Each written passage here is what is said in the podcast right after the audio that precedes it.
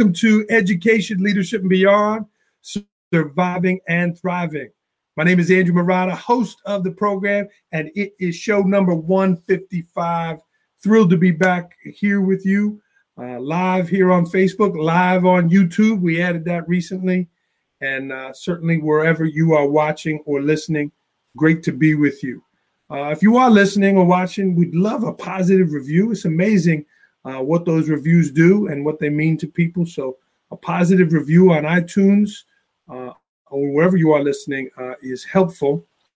Proud member of the Education Podcast Network, proud member of Voice Ed Radio Canada. And after today's episode, we hope to be on in New Zealand one day because we are uh, going to meet Nathan Fa'avae from New Zealand. Uh, and Nathan, uh, most recently, uh, was the captain and champion of the world's toughest race. Uh, I'm so excited to talk to Nathan. I think my kids might be a little more excited to to meet and talk to Nathan. Um, but Nathan was featured on a, a, show on Amazon, and like many of you, looking to do something during the pandemic, looking to to, to be together as a family, uh, we watched on Amazon the uh, the world's toughest race, and we got to meet Nathan through the show, and uh, he was the captain of the award-winning team. So we are going to talk to Nathan about perseverance and and all that he went through as an adventure uh, racer and what it means in the in the world of leadership and, and for educational leaders. So we're going to meet Nathan in a moment, uh, and I'm grateful to him for coming on the show. We are going to lead uh, with a few topics. Number one, um, I am going to start another uh, mastermind group. I have a leadership group going on right now. It's going very well. Uh, some of you uh, have reached out about that, and we are going to start another one uh, here in April. Second, I'm very excited to announce uh, the uh, second book is at the publisher, and it will be coming out this summer. the second book is entitled The Partnership Surviving and Thriving, and that's going to be coming out. It's about the partnership between schools and families and how we can better work together to serve the kids. So that book is coming out. So, two little announcements there before we get started. Let's roll. The opening topic is about extreme.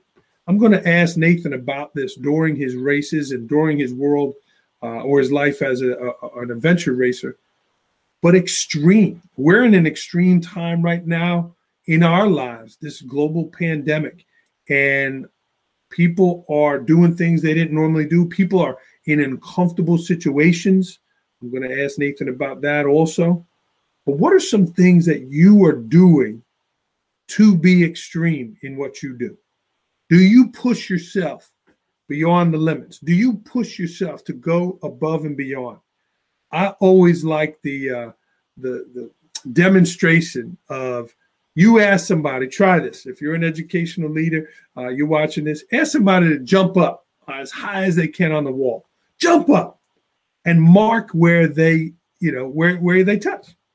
And then put a $20 bill two inches above that. And I guarantee you, nine out of 10, if not 10 out of 10 times, they will hit that $20 bill because there's a goal and they reach to go a little higher and a little further. And there are many opportunities in our life where that happens. And Nathan, I think, has done that a lot of times in his life. He certainly did it on the world's uh, toughest race. And uh, let's welcome him into the program here. Uh, and I hope I'm going to pronounce his name correctly. Nathan Fa'avae, welcome to Education, Leadership, and Beyond. Yeah, thank you. Thank you. No, it's nice to be here and uh, nice to meet you. How do we do with the pronunciation? Did I get Fa'avae down right? Yeah, pretty good. I think if you were in Samoa, you you might uh, have a few confused confused looks, but um, for me, it's just fine. Thank you. Well, we really appreciate you coming on the show. Uh, we've had a variety of guests over the few years here, Nathan. I've never had a world adventure racer on, let alone a champion and star of the Amazon uh, show, uh, The World's Toughest Race. So, Nathan, why adventure racing? Why put yourself into those extreme situations like I was just talking about? Why why what what is it that gets you going about that? Well, it's it's probably a difficult question to answer um, quickly, but you know, uh, what draws me to adventure racing, or what has drawn me to it um, over a number of years, is is obviously it's in a team. So if you're a person that likes working in a team, you know, a group of people with a common goal, and I guess uh, you know, using all your strengths, um, you know, to achieve whatever it is your team set out to do, that that is that that's that has appealed to me and uh, I guess you know by nature I'm I'm just an explorer. I love being in the outdoors. I love travel and going to new places. I love seeing you know, beautiful things in nature. And adventure racing has just been an amazing way for me to to kind of travel the world really and see a lot of or be part of a lot of amazing places that you know I would never have probably got to see had I not been, um, you know, doing the sport that I've that I've been doing. Oh, I love mountain biking and kayaking and hiking and doing those things. So, yeah, adventure racing is a great way to combine your passion for the outdoors.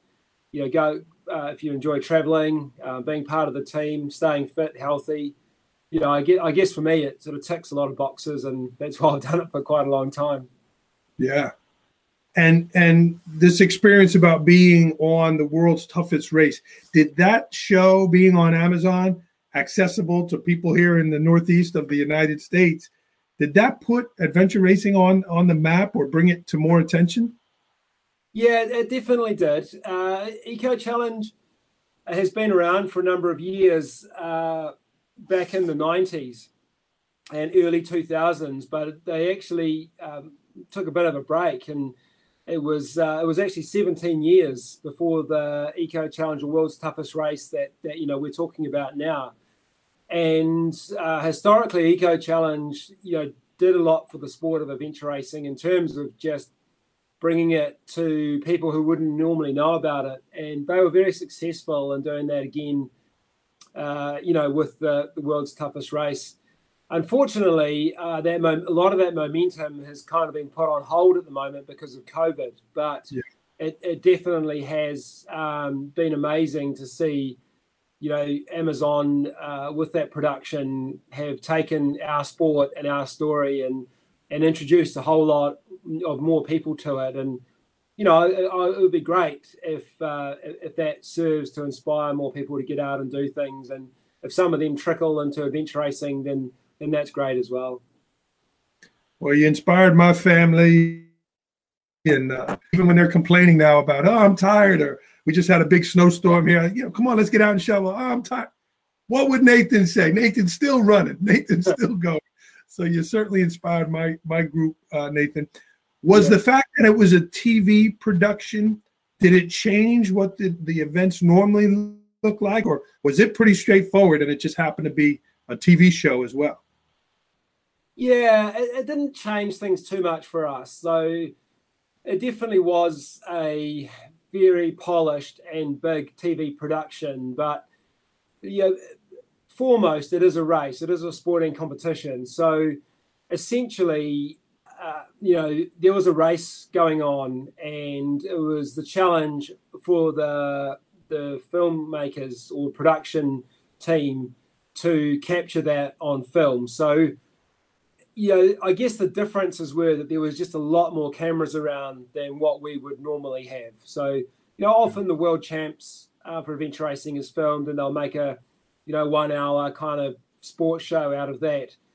You know, Eco Challenge obviously made a 10 hour show and um, to a much, much higher quality. So, you know, it wasn't a huge amount of difference for us than I would say than a, a, a typical major race, but um, everything was just on a, a, much bigger scale. So rather than seeing a camera person maybe, you know, three or four times a day, you know, we might see them, you know, 10 to 15 times a day, um, just, just things like that. So, but, you know, it was really, it was really just a, still a race for us. Like, you know, they didn't really change much at all in terms of us just trying to get through the course as quick as we could and it was fascinating and it was really well done and your team clearly was just so above all the other groups and I was watching the show saying, I, I, I would love to have a conversation with him about leadership.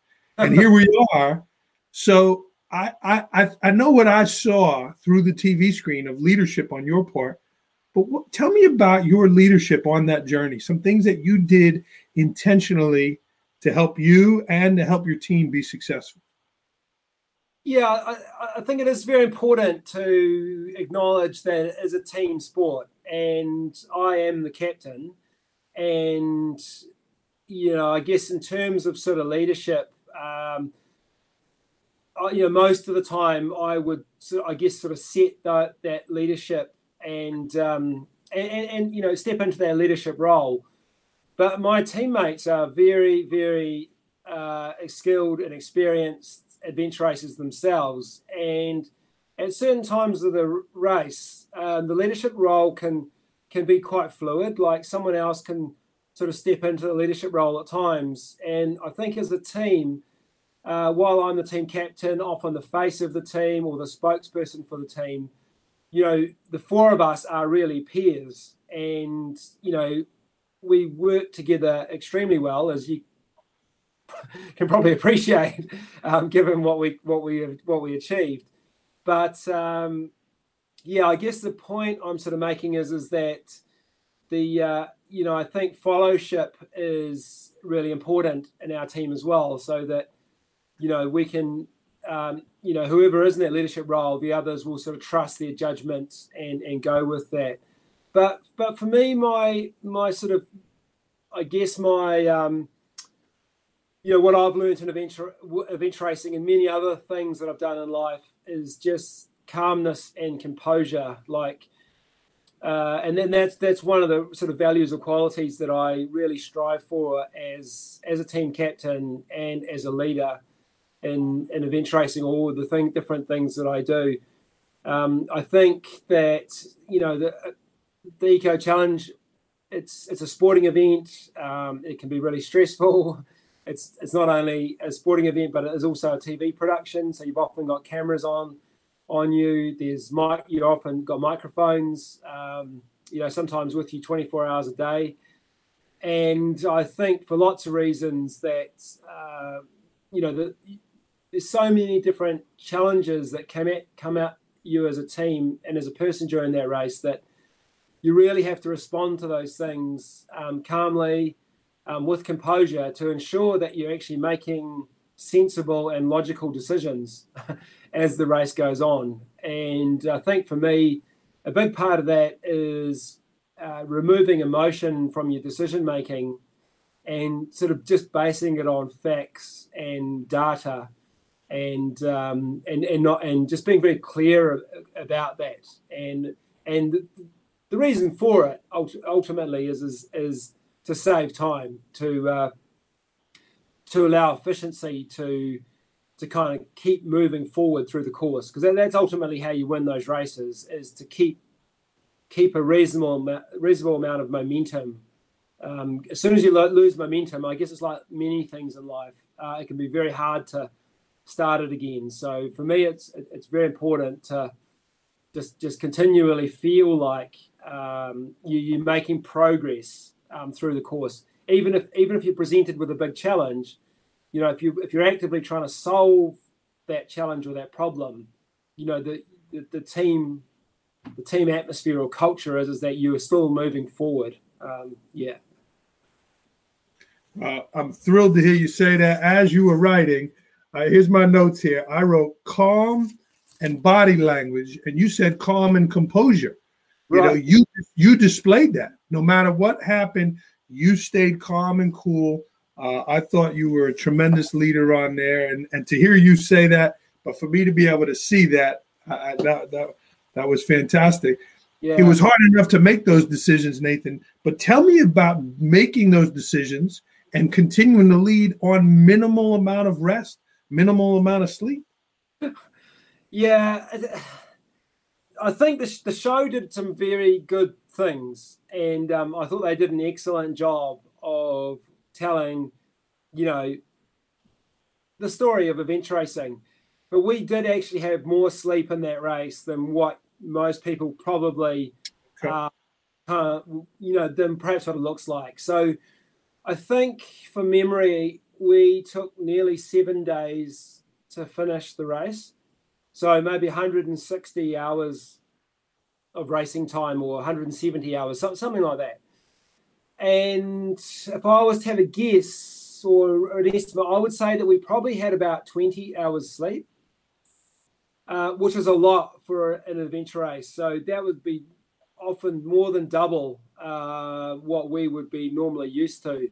And the reason for that is because uh, they didn't really show it in the show. And I, and I think it was wise for them not to show it because if they show too much of the technical side of the sport, um, I think it would lose a lot of interest to people who who don't know much about it. But it would also get quite confusing for the audience. But they actually had to shut the course on the second night uh, because of flooding. So yeah. Our, our, team actually had a full night's sleep on the second night of the race, which meant starting day three, we were fully recovered, yeah. uh, which is kind of unheard of in our sport. Um, to kind of day three be feeling like it's day one again. And then on the night of day three, we reached a dark zone, uh, which means that you can't go whitewater rafting for safety reasons during the hours of darkness.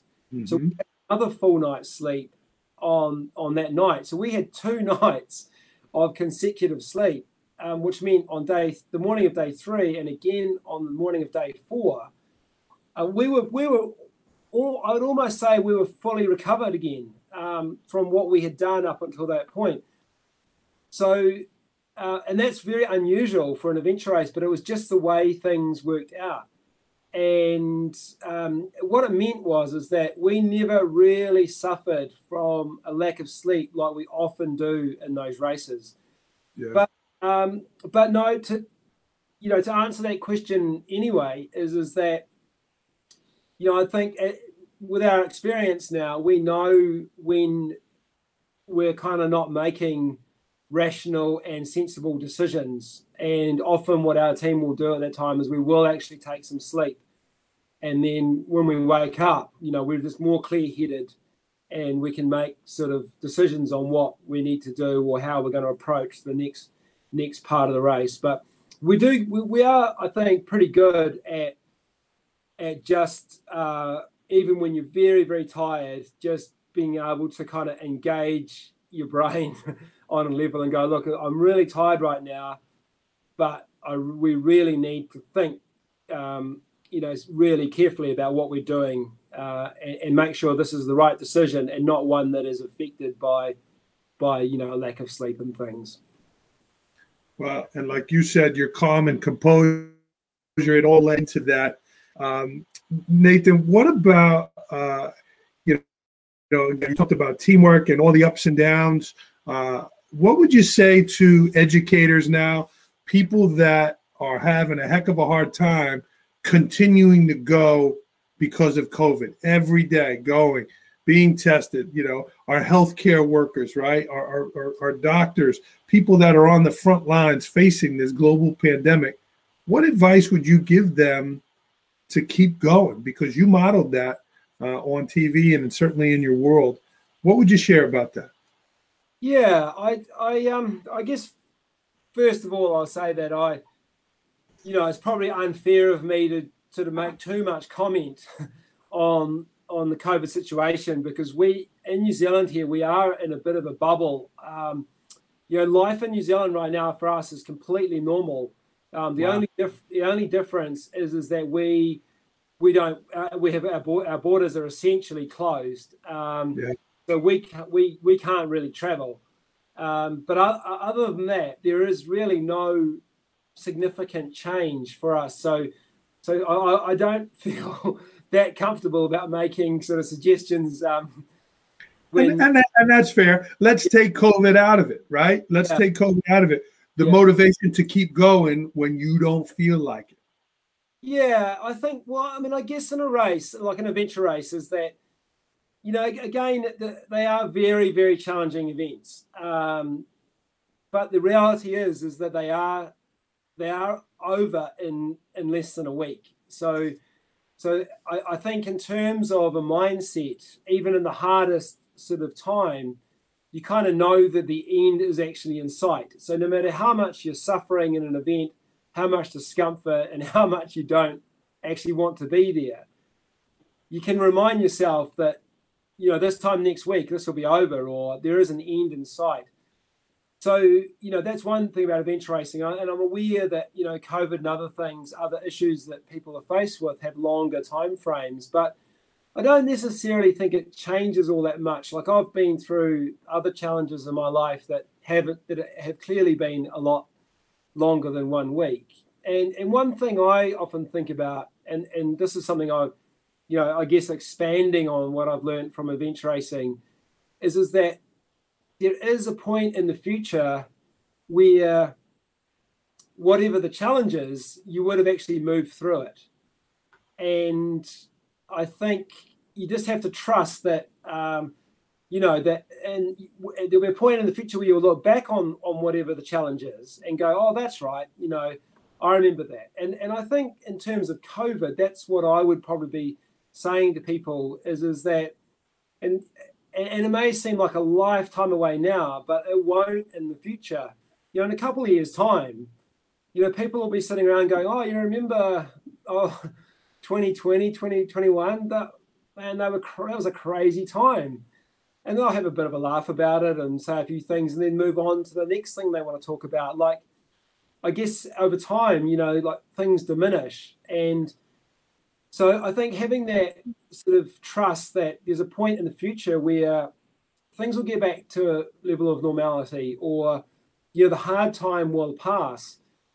So I think if you sort of bring that back to the present, you just have to go, well, okay, things aren't great right now, and, and this is the same in adventure racing, but what can we do like right now that is actually helpful? What is what is going to be helpful, and what is and identify what is going to be unhelpful, and just try and do the helpful things. And and really, that's something we do a lot in an adventure race. Is, is that you know for our team, um, whenever we get thrown the things that don't go to plan, you know, the, the question that we will always ask ourselves as team members uh, before we say something or before we act in a way is is the question is how is this helpful right now? So what am I about to say? What am I about to suggest? What am I about to do? How is this actually going to be helpful to the issue that we have right now? And if it is helpful, great, then then that's a positive thing.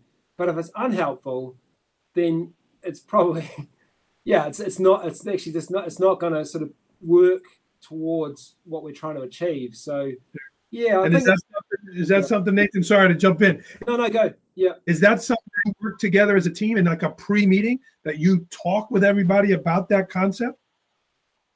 Yes, yeah, it is. It's it's sort of happened. Um, I guess our team, you know, we have raced together for a long time. Like the core team has been together for six or seven years, but you know, we have history much longer back than that. And yeah, we used to sit down before a race and and and talk about team culture and expectations and and you know what we want our team to look like when we're out on course, what we want other teams, you know, to model what we want other teams to see us as and and you know different people. So we've had a lot of those discussions, and and really now we we don't really need to like the team culture is kind of set, and I think people are very good at just switching into that. Um, you know these days, but we did invest a lot of time, uh, you know, years ago, in in sort of setting up a, a framework, and uh, you know that allowed us to bring out the best best in each other, and and allowed us to essentially you know, try, race to our, our capability or our capacity is probably a better word as well. Yeah. And that's really a great teamwork uh, kind of concept that can go into families, it could go into education. About that is what I'm about to say or do going to be helpful. Uh, I know my, I know my wife will like that with my kids and and me in the kitchen. You know. get, yeah, yeah. Get yeah. out of the way. Yeah, that's right. And I think I think just more in a general life, you know, like I think often people will make comments, you know, criticisms or comments, and they're not really helpful comments. and um, yeah, I think if people are aware of kind of what they're saying sometimes, and then stop and think about is this actually worth saying, and then think about what it is they're actually trying to achieve by saying that thing or doing that thing. Um, you know that that can be a trigger to sort of change behave, behavior in a, in a positive way. I think. Absolutely. Nathan, in addition to the uh, uh, adventure racing, uh, you've done some writing, you wrote a book, and you also do some speaking. Tell me, like, what is it when you when a group hires you to come speak? You know, tell me about the aspects that that you talk about. How do you come up with your topics? Oh yes, I, yeah, I do. I do some speaking. To be honest, I don't. Uh, I don't go looking for speaking opportunities. They they just come to me. Um, you know, if people sort of find me and, and want me to come and, and do a presentation or a talk, I'm more than happy to, but it's not something I, I kind of go out there and, and chase. And uh, it depends a bit. I I think um, you know probably over my my life, my speaking kind of time, I've spoken to youth uh, more than I have to adults. So um, you know, to youth, I think you know I often theme things a bit more around Obviously you need to make it interesting and, and entertaining. Um, so I, I, will often speak about event racing because people will just find that uh, quite an interesting thing to know more about what it is that's involved in event racing. If I'm speaking to youth, um, a lot of it is around just following your passions and and you know just trying to stay engaged in what you're doing and and you know uh, I guess not limiting your beliefs and, and not not let other people put limitations on you. And then I guess more of the the adult stuff tends to be more corporate uh, type things, and they're normally uh, either leadership or teamwork um, type kind of you know subjects. And yeah. uh, nearly all the talks I'll do, I'll spend you know probably half the time just talking about adventure racing and telling some interesting stories and showing some imagery and and, and I think people can learn a lot from that. Um, even even youth, you know, that I talk to, that they can make those connections themselves. You know, they can they can watch something, they can learn, they can hear about adventure racing, watch some adventure racing stuff, see some adventure racing photos, and and I don't need to kind of try and make those connections for them. They'll they'll they'll figure them out themselves normally. Sure, sure. And I, I find it fascinating. And again, what you displayed on the TV, I can see why people would want you to talk. Nathan, what what would you say? Is it more physical training or mental training to be successful? I think it's a good question. I, I think the two are so closely linked that um, you know they just become one really. And you know because i think i think to really do training um, that you need to do to to sort of win uh, an eco challenge or, or just finish an eco challenge is probably probably a fairer comment is you that that, that requires a huge amount of mental tenacity and motivation and, and commitment. Like the body is not going to go training without the mind kind of controlling that and, and making it happen. And then when you're out there training, I mean, some days training is easy. You just go out there and you just, I wouldn't want to be anywhere else. Other days, it takes a lot of discipline to get out there and do the work that's required. So I think just by naturally training um, for an event of that scale, um, or, or for any event people are training for, really, is there is a mental component to that as well. So, come the race, when you're actually in the thick of an event like Eco Challenge or in the midst of whatever challenge it is people have set themselves to do, you obviously need to be physically capable of doing what it is that you've set out to do in order to achieve it. But there's a huge mental component that uh, is required as well because uh, yeah it, it's you know physically most teams that pull out of the race are physically fine but um, you know mentally they you know they've just had enough. For whatever reason they've just said look i i'd rather be somewhere else right now or this was harder than i expected but you know they'll still walk off the course. Um, it's not like they're physically finished or anything. They've just chosen chosen a, a different option. So, so yeah, I, th- I think it, it goes hand in hand. And and the flip side of that would be that you know there would be perhaps some people that might go there that that you know physically they they were never going to finish eco challenge in the time frame required. Um, they've got the mental tenacity no problem but they don't have the physical side of it to to kind of allow that to happen. So I, I think the two are very very closely linked. Okay. Excellent answer nathan how do you turn it off here, here you come off this extreme, use the word tenacity. You're going, going, going. How do you turn that off in your personal life to know, okay, it's enough if I just do this, right? You don't have to keep going. Is that something you could turn on and off?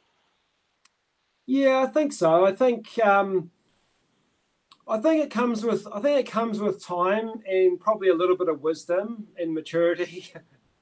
Um, you know, when I was younger, I mean, I've done a lot of racing, and you know, I've been an athlete for thirty years or so, and and I would say through my twenties, I probably did struggle to turn it off. Uh, but you know, I think as you get older and circumstances change, and you have children, and life becomes a bit more serious, and you have a business, and and and and you know, it increases your perspective on things, and and then I think. Um, yeah, so so fast forward you know, I, I, guess when, you know, when I was in my twenties, I mean, my sport and my racing and my training, I mean, that's all that life was about for me, and uh, that was it. Uh, whereas now, you know, I can go away and do a race, and that's amazing. I feel very, very privileged to be able to do that. But then I come home and, you know, I've got work stuff, I've got a property that needs maintenance, I've got kids that want to do stuff. I've got a wife that wants to spend time with me, and and, and likewise me with her. Um, and so I, I think you just get you just you just you know through time you just go well, yep, this is one of the things I do, but I've got all these other things I do as well, and and um, and, and, I think most you know mature athletes are uh, and sports people are, are, are, pretty good now, just balancing things out. It's just a it seems to me like it's a bit of a natural sort of you know progression and and and and probably the trick is is having other things in your life that you're equally passionate about, and um, and things that are perhaps as meaningful or ideally more meaningful than uh, than than than your sporting kind of hobbies. You're a wise man, Nathan. You're a wise man. Again, excellent uh, answer. You know, I, I, we joke here with me. You know, a lot of Murata that I'm I'm, I'm going a lot, and I, like you said, you learn, you get a little older, a little wiser, and you you learn to tone it down. But that that second passion, the other interests, uh, is a great point. Mm-hmm. Nathan, tell me, you know, you're a lifetime away. You're a day, you're a day away time wise, and a lifetime away world wise. You know, I, I know you. If I ask you a question about New Zealand, you could probably talk for a week or more. You know, but give me a glimpse into life in New Zealand. What you know, I mean, you see the ocean, you see all the beautiful photos. Mm. Give us a into the life there. Yeah, well, I guess I guess it's like any country in that you know the reality is is that even within New Zealand, there's many different ways people are living here, and um, you know the the good and the bad. Um, we're not immune from any of the issues that all countries are faced with. You know, we have well, uh, uh, to be fair, I, I, say that I mean developed countries. I mean we are a very privileged country, but within our society, you know, there's there's there's lots and lots of stuff that needs needs improving, and um, you know, with drugs, alcohol, crime, abuse. I mean, we have all those issues here in New Zealand. It's not like we're this kind of sort of utopia of of just adventure and and fresh mountain kind of scenes of um, and things, but you know, where I live, it probably is a little bit like that. It is a bit of a bubble of positivity and health and wellness, and and I just feel incredibly lucky to have um, to be able to to, to live in in the, in the environment that I do. So. So New Zealand is made up of two islands. Um, they're not very creatively named. One is called the North Island, and one is called the South. and and I think that actually the Maori uh, people I think had much more interesting names than Europeans. But that aside, uh, most of the population is in the North Island. So there's 5 million people here, but 4 million people live in the North Island and 1 million in the South. And I live in the South Island. Um, the South Island is uh, basically a mountain range. Um, the whole South Island is based is the Southern Alps. Um, so we have a very spectacular mountain range that runs the length of the island, and then either side of that is just an incredible array of river valleys, lakes, um, mount, you know, mountain sort of um, conditions as as the mountains essentially kind of make their way or, or drop to the ocean. So most people, I would say, a big pop, big percentage of people who live in the South Island live in the South Island for outdoor recreation purposes. So they ski in the winter, they do ocean sports in the summer, they do a lot of trekking, um, you know, hiking, climbing, uh, mountain biking. Um, you know, they most people in the South Island have chosen to live in this island because because of the outdoor opportunities. Um, we have, you know, lots and lots of national parks and kind of protected areas. So um, yeah, it's it's it is just an incredible place uh, if you are into um, spending time in nature and um, and getting away. It's very easy to get away from people and and find private privacy and solitude if that's what you seek. Sounds beautiful, and again, you you putting your your country on the map, and, and really just uh, again, you were a great representation on that show and to hear you now again modeling about being an outdoorsman and, and all that can be, uh, you know, kudos to you. Mm. Nathan, we're coming down the stretch of this race here. This was one of your shortest ones, but um, was there something that else that you wanted to share? Something that I didn't ask you? Uh, and again, in the realms of, of leadership or uh, trying to help people through this time, something that you know maybe I didn't ask you. Uh, no, I don't think so. No, I um, no, I don't know. I don't think. Well, maybe one thing I'll probably add is is that you know I guess I guess a lot of people um, look at Eco Challenge and there's a glamorous side to the race that you know you're obviously going you're in Fiji and you're doing all these amazing things, but there's also a side um, that they kind of show in the in the show where there is actually sort of quite a bit of suffering and discomfort and people often ask me why why you're you attracted to event racing when it's clearly quite a hard sport. And my standard answer for that is is that you know I think I think um, you know most people in the developed world now, yeah, the life is too comfortable, and I don't think. Um, you know, in, in, a life of real comfort, that all our needs are actually being met. Like, I actually really truly believe that you know that as a species as humans we we do need it we do need a certain amount of kind of risk and fear and discomfort. And uh, you know because it wasn't that long ago um, throughout history when when that stuff was an everyday part of life. And and now life is pretty much geared around trying to be as comfortable as you can all the time which um which I think is great. Like I celebrate that. Like I, I love the fact that you know we've got shelter and comfortable beds and a constant supply of food. But I do think that um, you know if that's all you have, then I think what my my, my sort of um, observation is is that people start sort of manifesting kind of things in their life because because they're, they're actually missing out on on kind of a big part of things and, and that is and it really is just actually just sort of plain old sort of suffering and i actually think that um, you know people need to kind of well not need but i really encourage people to to sort of see the benefits of of actually going out and stressing their bodies. Like go training and go out in the rain and go out and be uncomfortable and push yourself and stress your body um, physically. Because if you're not doing that i think people end up with a lot of pent up um, sort of energy in that space and then I think often often just transpires sort of emotionally. And I don't know about I can only really speak for New Zealand, but we're seeing a real increase here in New Zealand of kind of emotional stress and sort of you know depression related kind of issues and things. And I I think that a lot of that can be addressed by people um, you know, going out and, and, and physically kind of stressing themselves and putting in, you know, just just just going running and pushing themselves or biking or hiking or whatever it is.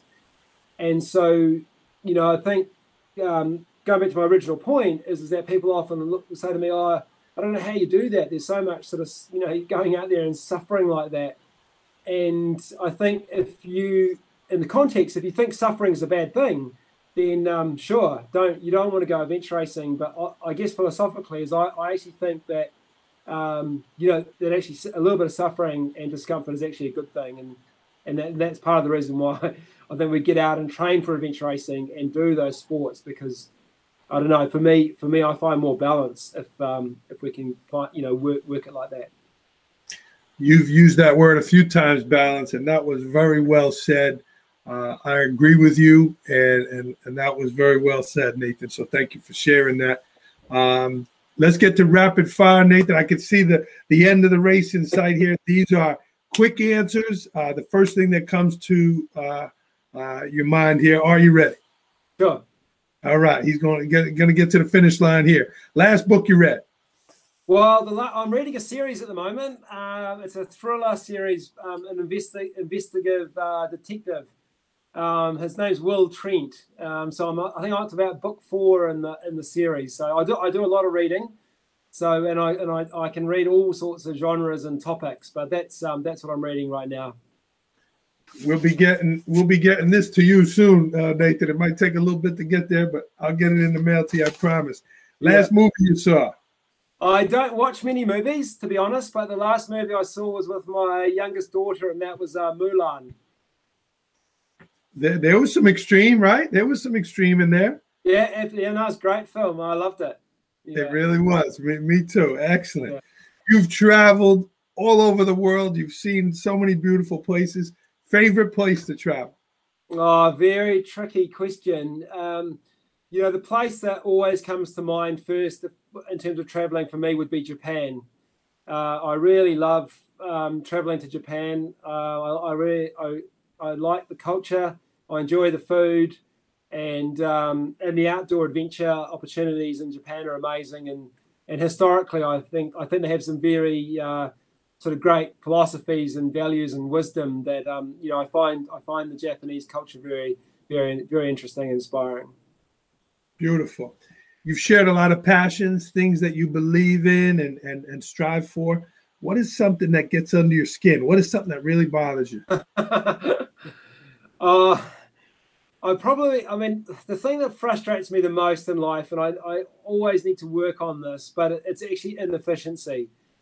And um, wherever I am, no matter what it is, if I see something that is just really inefficient, um, I just get frustrated about it, especially if I'm held up by it. If I'm if I'm in a queue somewhere and I'm going, this, this is just crazy. I can't believe that this is the system that, that I've got going and uh, I do need to work on that. I need to learn more patience and um, not get so hung up on on being kind of so so, so intensely uh, focused on efficiency all the time.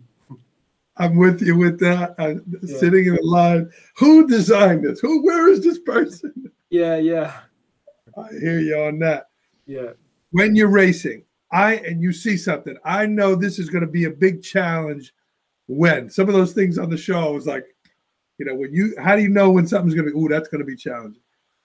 Oh yeah. Um I, well, I mean, the, I guess one of the things in adventure racing which kind of really throws, you know, the, when we the most common time when we when me myself and my team have that is usually weather dependent, and um, it can be weather or time. So we might have like a really tricky stage in the race. So we know that on mid midway through this race, we're going to have to go up through this mountain pass. And then as we get closer to that mountain pass, if the weather kind of comes in, we go, man, this is not a good sign. You know, if we see some clouds, we go, whatever it is, we go, this is going to be, this is going to be epic with this weather coming in. Or the other one is time. So, you know, in adventure racing, there's uh, uh, a, stage, so one of the things that we can do, like whether it be stand up paddleboarding across a lake or kayaking across an ocean, it can change dramatically whether we do it at nighttime or daytime. Mm. And um, when we often when we get the course before we've even started, we might actually identify a stage and go, man, this stage is either going to be amazing or it's going to be an absolute nightmare, depending on whether we hit this in daytime or nighttime. And often we won't know until we actually get there. So, um, so yeah, I, I, think for us, and you know, in the context of the sport, it's uh, it's you know it can be like, oh this is not good you know the weather or this is going to be hard because we, we know now that we're going to be doing this you know um, through the through the the darkness hours and in the show i'm sure you remember that you got caught up in the cold and you guys were freezing when you got to that rescue tent there. Yeah yeah exactly. That's and, and we were we were some of the probably least affected by that. Yeah that was uh that was certainly rough. Uh Nathan, you're not getting any younger. when this is all over and you walk away from this, you know what are the what do you hope they say about you? Oh uh, yeah, I, I, I, guess for me, I just hope that um, you know within the sport, that the legacy that I leave uh, behind is, or the people, the things that people remember me about it, and it's probably to be fair, is most of it's probably mainly the other top teams because they're we're the ones that kind of know each other and race against each other regularly in different countries and, and I'd like to think that people just um, remember me as just being like a really fair, respectful kind of competitor. You know, I might love to get out there and race hard, but for me, it's important to um, to maintain, you know, healthy relationships and, and and to always be fair and respect the rules and you know play fair, race hard, but by the end of the day, know that it is just a sporting event, and um, yeah, you know, like it's it's it's not worth um, you know, just it's not you don't want to take it too seriously. You know, there's other things in life to that, that are more important. Best purchase under a hundred dollars that has had a great impact on your life. Uh, there's probably quite a few, but the one that I still get a real big kick out of is I'm a big coffee drinker and I spend a lot of time in the outdoors. And about 10 years ago, I, I managed to buy, um, I saw this um, plastic coffee filter device where basically in the mountains, all you need to carry is this little plastic uh, cone and put a filter paper in it and put it on your cup and then boil water and you get this amazing strong coffee. And it was twenty dollars for this plastic um, filter. It's got lots of cracks in it now, but it still works. But for me, been the most amazing purchase. Um, it was like, it's it, yeah. Whenever I have coffee in the mountains, which is quite regularly, I just got this little coffee, twenty dollar coffee thing, and it's just like, man, this thing was, this has just changed my life. Beautiful. Best outdoor survival tip. I think I think for me, there's lots of things, but I for me it's really I reckon a map is the biggest thing. Like for me when I'm in the mountains, the only times that I've really been worried about things is when we've been without a map and things have started to go wrong. But I've been I haven't really known where we were exactly and what was around us. Whenever I've got a map and obviously know how to use it, um, I feel way way more comfortable about things. Um, so yeah, I think I think for me having a map is is a really important part of um, I, I, maybe not so much survival, but in terms of preventing kind of um, you know things from escalating out of control when you're in the in the wild. And several of those teams on the show did make big mistakes. They they couldn't get the map right. So yeah, yeah, you, uh, you saw that. Um, Nathan, what's next for you? Right, you mentioned about this, and again, you mentioned about us. Uh, you know, you have a property. You're getting into the dry foods. You know, what's what's next for you? Yeah, I think um, you know, to be to be honest, I, I think event racing, uh, you know, a combination of my age, um, combination of um, you know my teammates. They've all got they've all got young children now. Um, you know, COVID. Um, you know how that's affecting the world. I'm not sure how much more event racing will do internationally. There's definitely a shift there, and, th- and that's okay. Um, you know, I've got three teenage children now who are who are all um, you know sort of well, you know, growing up. Um, so families always is going to be a big focus, I guess, going forward. Well, remains a big focus going forward. Yeah, we have a freeze dry food business and events company. I, I think for me, just it's just life, really, just the just the things that um, you know that I enjoy doing. I mean, I uh, a big part of what I strive for is a lot of freedom and flexibility in what I do. So, just continuing on that journey, and uh, yeah, just trying to, you know, I think as long as I'm I'm sort of go to bed at night and and go to sleep, you know, excited about the next day because I'm going to be doing the things I enjoy doing, then I, I don't want to tamper too much with that model. Amen. Nathan, this was fantastic. Uh, really an honor to, to talk with you. I like to end with a quote. I'm a quote guy. Do you yes. have a, a, favorite quote you'd like to share? Oh, yeah, I, there's a lot of quotes that I, that come to mind, but I, I, think one that I really like and I share a lot with other people. It's not my quote; it's just one that I sort of adopted. But what was in, what's interesting about this quote is is that it kind of it kind of encompassed um, how I'd really been living my life um, for probably 20 years before I even read this quote. And um, basically, the quote is is um, "Don't wish it were easier, wish you were better." And I and I think for me that um, you know part of the reason why I have actually managed to get quite good at adventure racing is is that you know growing up right throughout my life you know anything that I've tried I mean whenever you try something you're never actually very good at it but I have always been determined to, whenever I've tried to get good at it. And um, and so, you know, I, I, guess looking when I heard that quote, I look back on my life and I go, yeah, pretty much for the last 20 years, I've just perfected all the things that I've I've tried. So whatever it is I wanted to do, I just invested the time and got good at it. You know, I was going, I, I, I don't have a problem with this being being difficult, um, all I need to do is master it. And then, you know, so I, I almost embrace the challenge of learning something. And, um, and, and I guess what that, you know, now that I'm sort of nearly 50 years old, you end up with this, this sort of skill set that you've just evolved over sort of 30, 30, 40 years of just, just learning new things and, and getting better at them.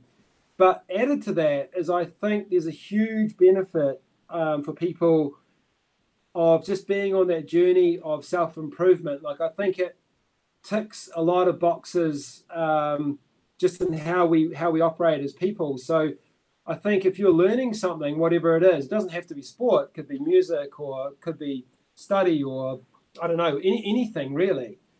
But I think if you have something in your life that you're kind of learning and you're getting better at it, um, it's extremely satisfying, and uh, because because you see the improvement and you feel that improvement, and I think that kind of feeling that you get or that state that you're in actually trans trying to transpires into other areas of your life. So so I've always been a real big advocate of of um, always trying to have something going on in my life that is new, that is challenging, that I'm learning, and um, because because I, I, I do believe that if you're you know if you if you are on that road of, of, improving yourself, whatever it may be, just learning a new skill, that, it, that it's extremely satisfying and, and, and just a nice sort of thing to focus on.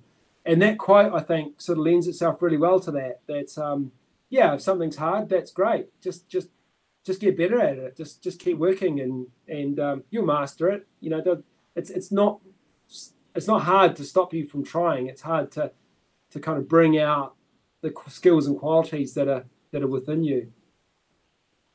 Amen, Nathan. Uh, this was great.